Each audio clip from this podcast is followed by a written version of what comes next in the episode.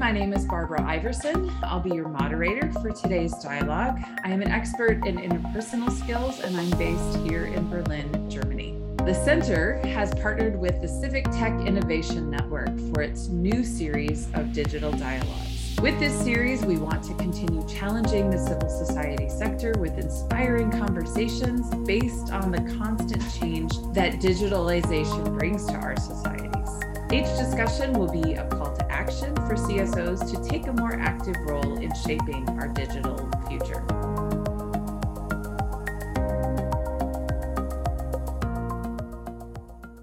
In addition to the international sign interpretation as part of our dialogue today, all of us appearing on camera are giving a short description of ourselves for those participating who are visually impaired. I am a white woman with medium length, straight blonde hair wearing a red and blue pattern button down shirt. Today, we are putting the spotlight on how to ensure the inclusion of persons with disabilities into the digital space. So, as a little bit of background, around 1 billion people live with disabilities, whether caused by accident, illness, or genetics. Actually, and potentially, these people could be the ones who benefit most from the internet. But according to surveys, persons with disabilities use the internet more often than persons without disabilities, given that it eases communication in general and participation in social and cultural life in particular. The internet is the main means of communication for civil society organizations, but are there web pages, apps, and events in compliance with some basic rules of access? Who defines those rules and promotes their application? Where's money needed, and where would awareness just be enough? Digital inclusion remains a challenge for civil society organizations and the civic tech community. The ambition should be clear inclusion of and access to the internet for everybody, everywhere. I am pleased to introduce our three panelists today. We have Ms. Sally Nduta, who is from United Disabled Persons of Kenya, and she's joining us from Nairobi. Mr. Jürgen Pack from Kopf, Hand and Fuß, which in English is head, hand, and foot, and he's joining us from here in Berlin. And Dr. Mohammed Loufty from G3ICT and the stakeholder group of persons with disabilities is joining us today. I believe he's in New York.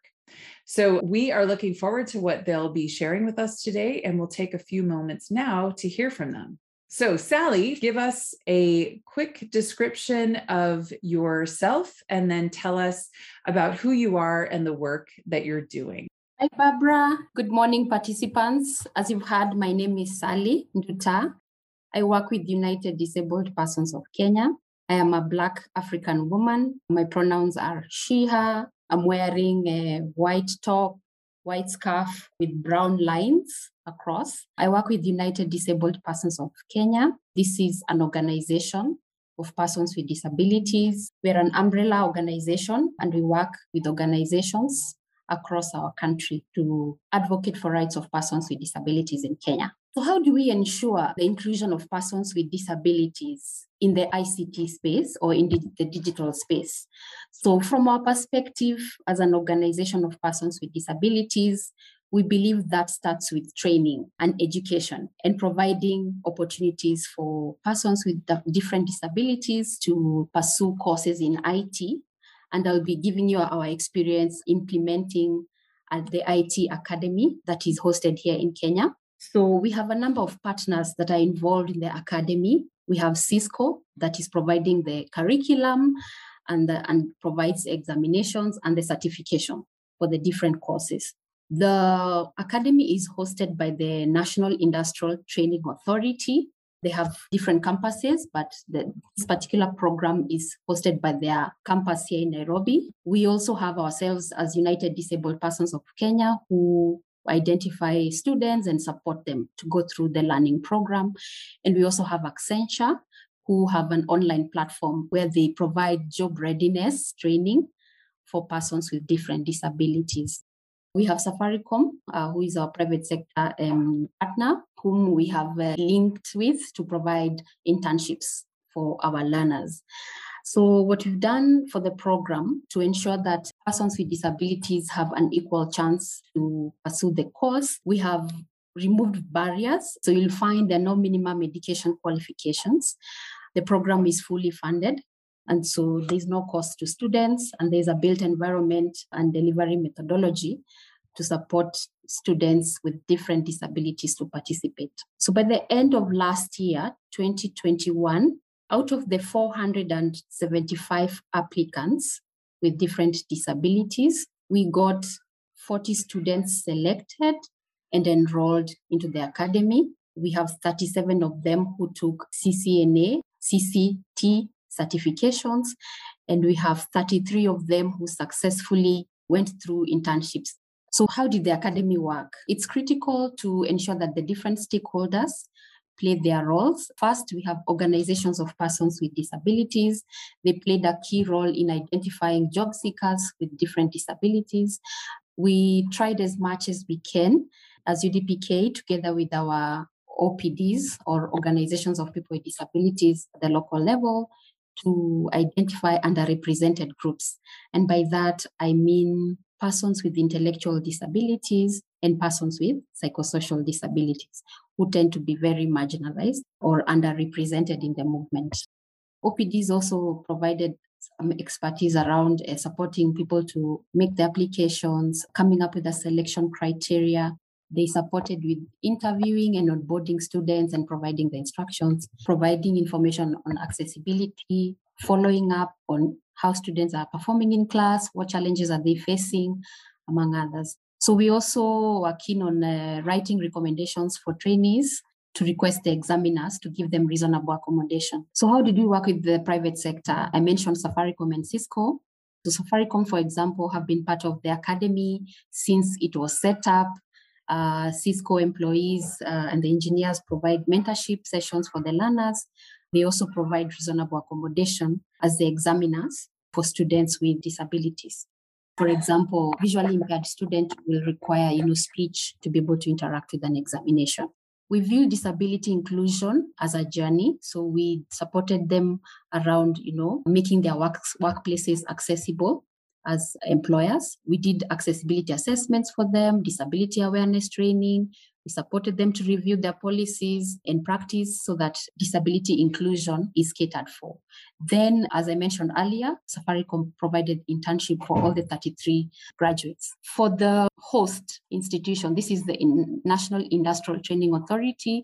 We also work are keen on changing them as an institution because they offer different courses, vocational training in, in different areas. So we also showed them that it's possible to include different disabilities, especially when you're intentional with removing barriers. We also are keen on supporting them to remove, you know, barriers, physical access, you know, to ensure that students move around. Also to support them in provision of assistive technologies and other reasonable accommodation for learners, and also to work with the instructors on alternative teaching methods, examination methods to ensure that learners with disabilities can engage effectively like other learners. We also involve government closely in the academy. The idea is to demonstrate a model or an innovation that when we remove barriers and when we're intentional about it, it is possible for students with disabilities to learn and to take different courses from what society normally, you know, prescribe for them. So it's possible for a student with a disability to take a course in, in IT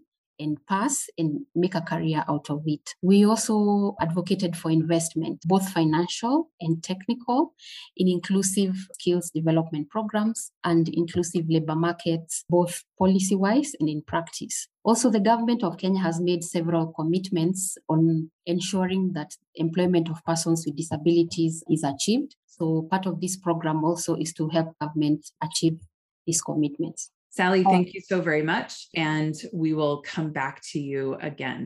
All right, then it's time for Jürgen to join us. So, my name is Jürgen Pack. I'm 57 years old, white, and with brown hair, well, what's left of it in the beard. I am based in Berlin. I'm now in my private workshop. I was born with a nystagmus.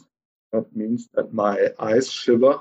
So, I have a blurred picture of the world that effect increases with the distance, and doctors say that I maybe have something like 10% eyesight. I spent most of my adult life as a designer of customized loudspeakers. And at the age of 50, I yeah, had some serious health problems that caused me to think about what it means to be handicapped. And then I totally changed my life. I wanted to work with people. So I had a training as a, as a coach and mediator and inclusion consultant at Kopf Hand Fuß. And while I did this training, I was asked to join the team. Kopf Hand Fuß was founded 10 years ago by Stefanie Trzcinski. The name Kopf Hand Fuß, which translated is like head, hand, and foot is a combination of two German phrases. Um, one is hand and foot. If something has hand and foot, means something is well done and makes sense. And the other one is from head to foot, which in English is from head to toe, I think. That means that we try to see the whole person, not only one special character. The founder of Kopf Hand Fuß, Stefanie Trzcinski, is that she had a deaf father who didn't admit he was deaf. So that caused a lot of problems. She has to explain to everyone that he isn't crazy what because he just answers questions that nobody asks. So as a child, she learned how to how difficult it is to live with disabilities. So she later became a teacher for children with special needs. She says she wasn't very good at that, so she began working for Microsoft. And there she had the idea that digital applications could help disabled people to cope with their problems. And she started Kopf Fuß first with an app for deaf people who often are yeah, not very good at reading and writing because the spoken language is, is a foreign language to them. And so she designed an app that helped people to learn how to read and write.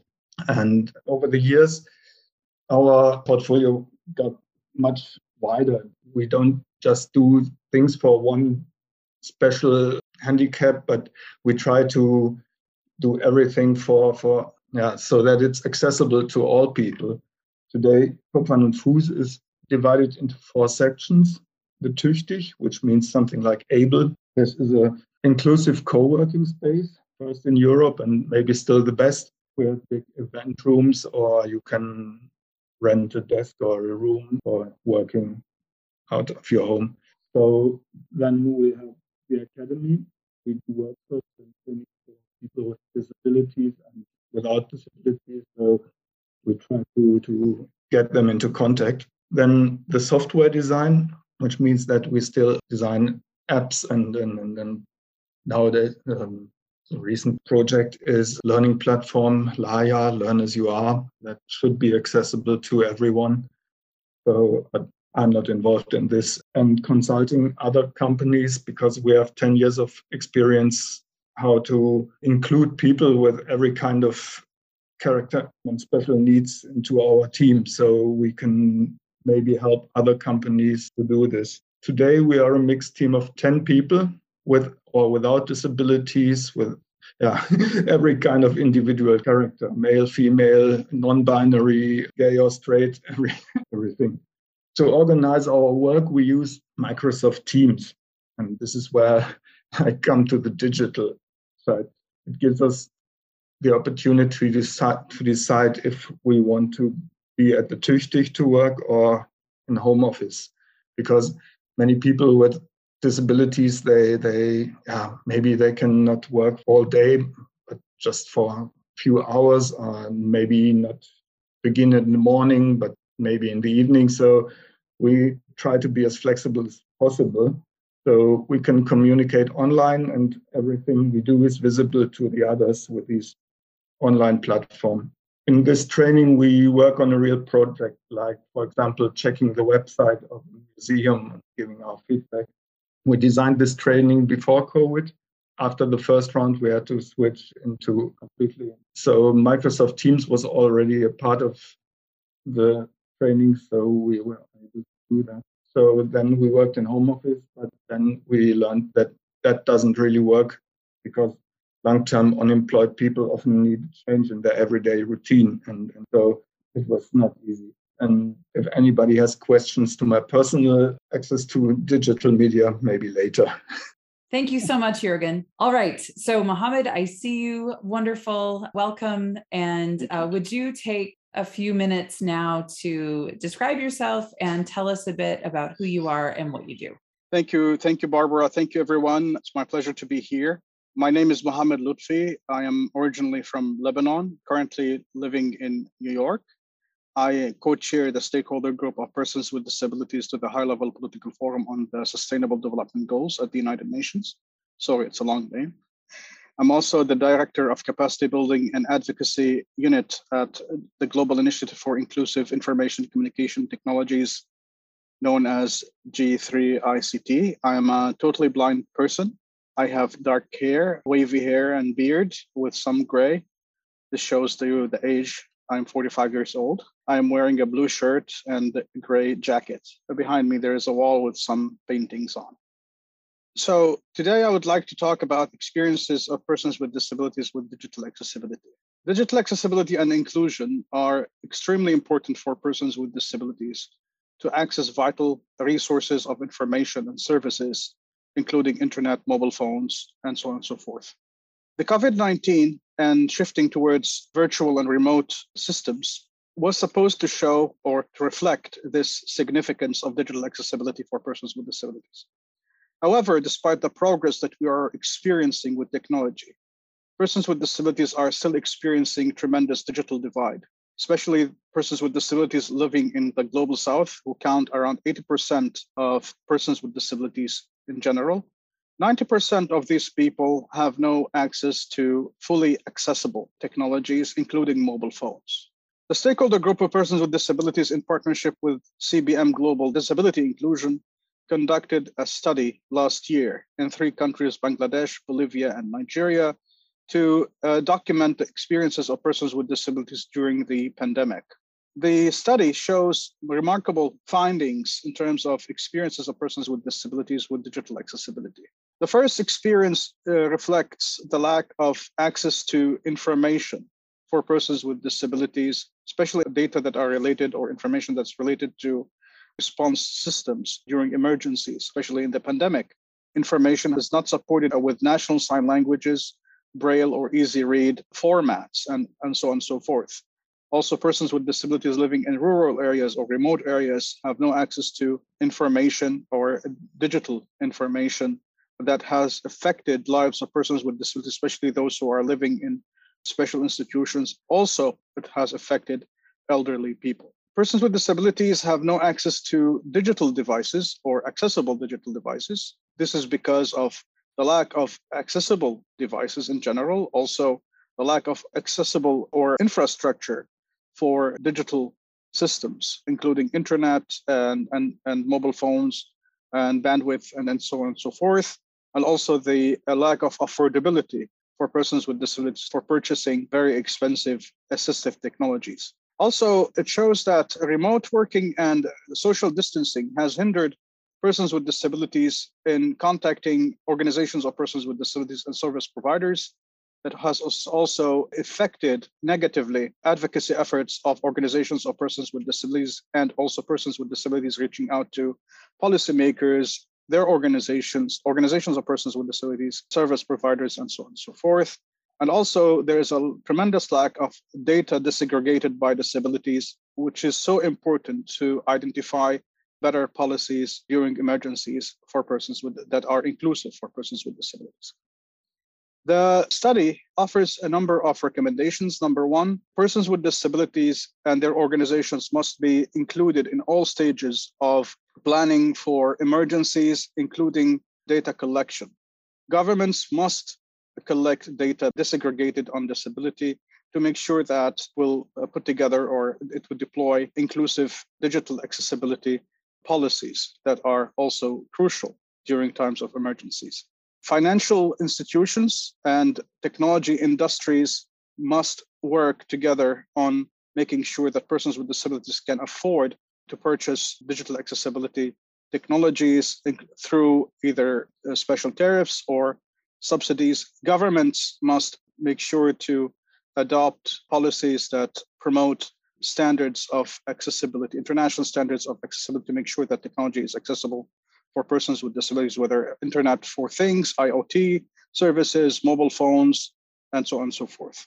And I'd like to add one more recommendation. We heard excellent experiences from our friend in Kenya and, and, and in Germany who are offering certification and programs. And also, G3 ICT is currently offering a certification program which is helping persons with disabilities become more equipped as advocates for promoting digital accessibility. And my recommendation is we need to see more support by governments and multilateral stakeholders towards these programs.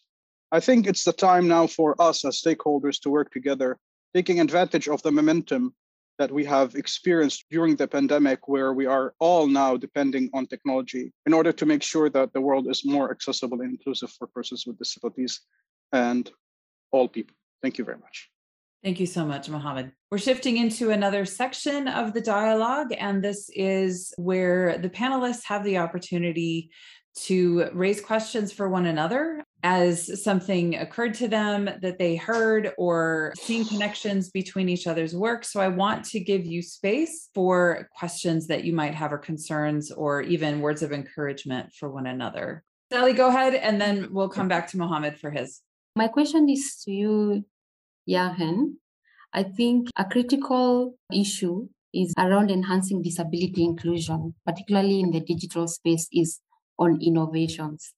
So, in your work, in terms of support, do you work with families and, and how do you find them supportive to persons with disabilities, either their family members or friends? And my second question is how do you sustain your work? Do you have donors? Do you, do you get support from government?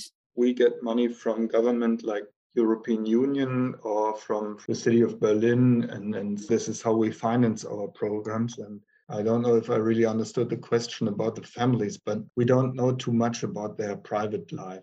Usually they have access to the internet, they have computers, they have mobile phones, and if not, we can provide them with some computers or whatever. And then the only thing about this, most of the people that we have are really living alone. They they don't have anybody to support them. So they most of them have a yeah long story of being sorted out and, and, and put to the side. And, and so we yeah have to encourage them to get into normal life again. So I cannot say much about the family, sorry. All right. Thank you. Thanks, both of you. Mohammed, what was your question? I have a question to both of my colleagues. I would like to know how did you see the impact of the work that you have been doing in supporting persons with disabilities to be more included in society? What kind of impact have you seen? How did lives of persons with disabilities you've been working with changed? And what are you asking stakeholders or policymakers or governments to do in order to make your your work more effective? we recognize some some yeah real changes in their way that they see themselves for example we we had one woman that who at the beginning she she thought she wasn't able to do anything and then she didn't like herself so she didn't want to see herself in the mirror in the end after let's say maybe 3 months we did a video this was one of these projects that we do. We had a video for our tram company. We tried to help them improve their services. And she saw herself on the screen. And she said, Well done. And, and was proud of what she was doing. And this is one moment that you you cannot pay this with money. It's it's it's just yeah, it's a major change in personality. Yeah, thank you so much for sharing that. That is really inspiring. What a huge difference that time with you made. Sally, what about you? What impact have you seen? Yeah, so for us, for the academy, you'll find most of the trainees are young people aged between 18 to about 24. So we know the challenge of, you know, youth unemployment globally. First of all, this program is providing an opportunity for them to pursue a course that is in demand. There is a, a, lot of demand for skills in technology. Some of the courses that they are pursuing are on cybersecurity, for example, and this is these are high demand jobs because of them the trends in the labor markets. it's a real good opportunity for them. Many of them could not afford, for example, because many people with disabilities in, in Kenya cannot afford, you know, these courses. They're not cheap. Families are also very happy because you'll find sometimes when somebody gets enrolled in this program and then, then their family is very happy for them because they can see this is an opportunity you're giving to their family member who will most likely then get a job. So those are the things I would say. In terms of government and, and how we are advocating for government to implement policy, we find one for Kenya, we have in our constitution a provision that at least 5% of employment should be provided to persons with disabilities. And this is both for public employers and also for private sector.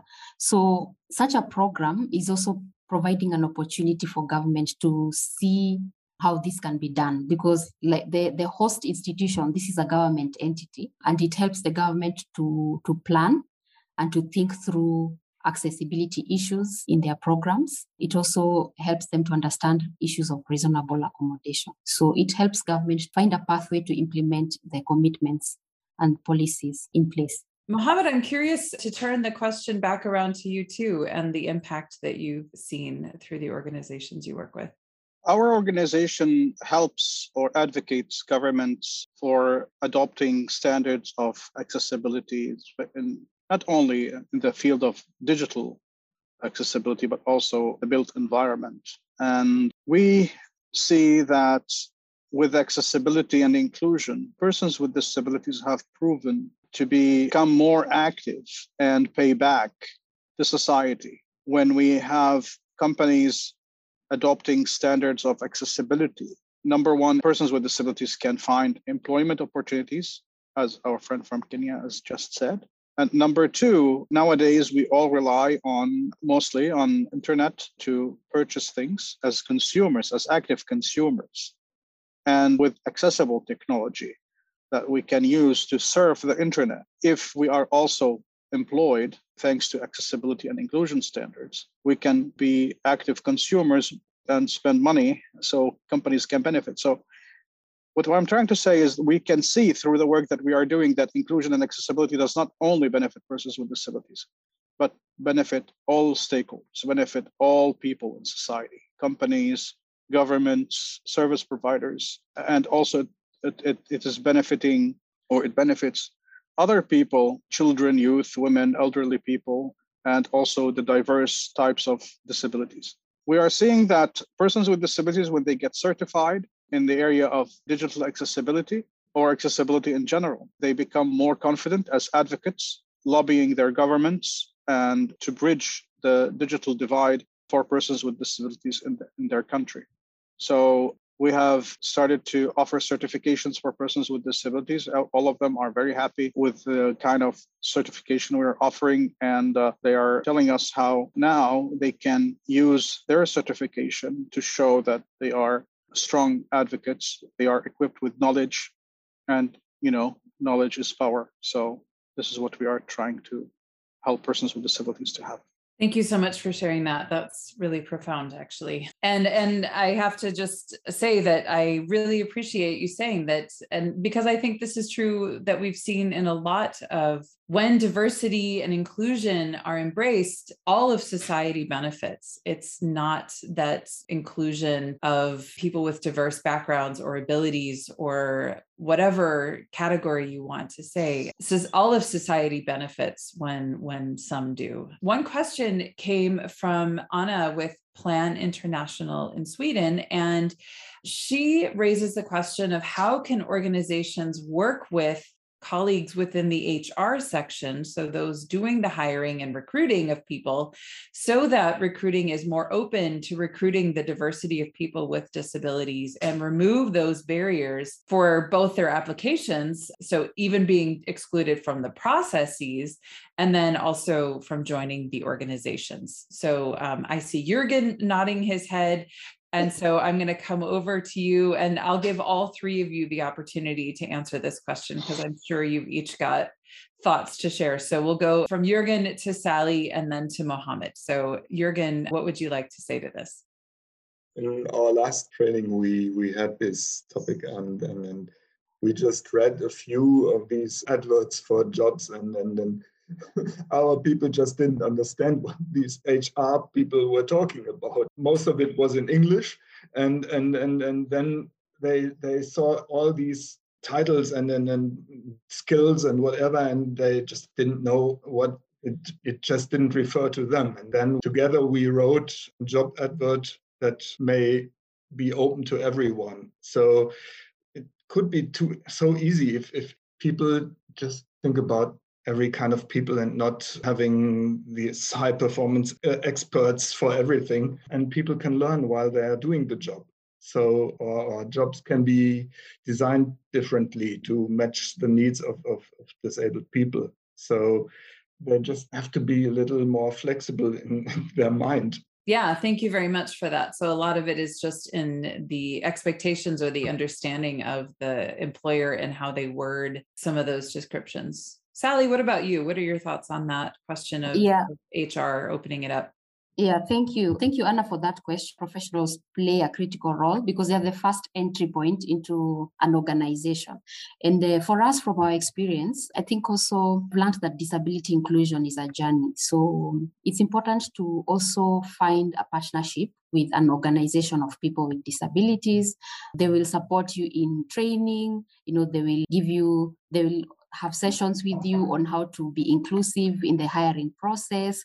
Like Jürgen has said, in the it starts with how you place an advertisement. Part of the um, information is to encourage also people with disabilities to apply for job opportunities during the interviewing process how do you provide you know reasonable accommodation and accessibility to persons with disabilities who are coming for an interview and organizations of people with disabilities can help you in that process. To us, it's a journey. Even when you have a suitable candidate and you have given them a job offer and they have accepted, that still continues because even making the workspace accessible is a critical element in ensuring that an employee with a disability is able to work, work and, and, and interact independently with other employees and deliver.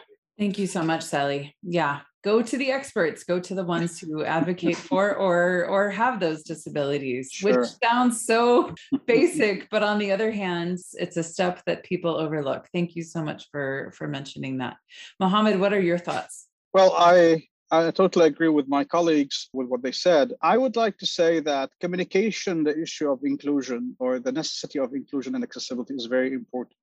It's very important to communicate to human resources and to companies in general that inclusion and accessibility are extremely beneficial to them and as well as they are beneficial for persons with disabilities. Also, it's very important to expand efforts of promoting accessibility and inclusion beyond human resources because while it's very important to convince a human resource officer that accessibility inclusion is possible, we need to also see that the workplace is accessible and inclusive, uh, making sure that we are, the company is adopting all standards, all necessary standards for accessibility and inclusion, and most importantly, safety. On the other hand, we need to make sure that companies are seeing that persons with disabilities are capable to be employed to become to be employable. For example the work that our friend in kenya and the friend in germany are doing is very important but also we need to see that is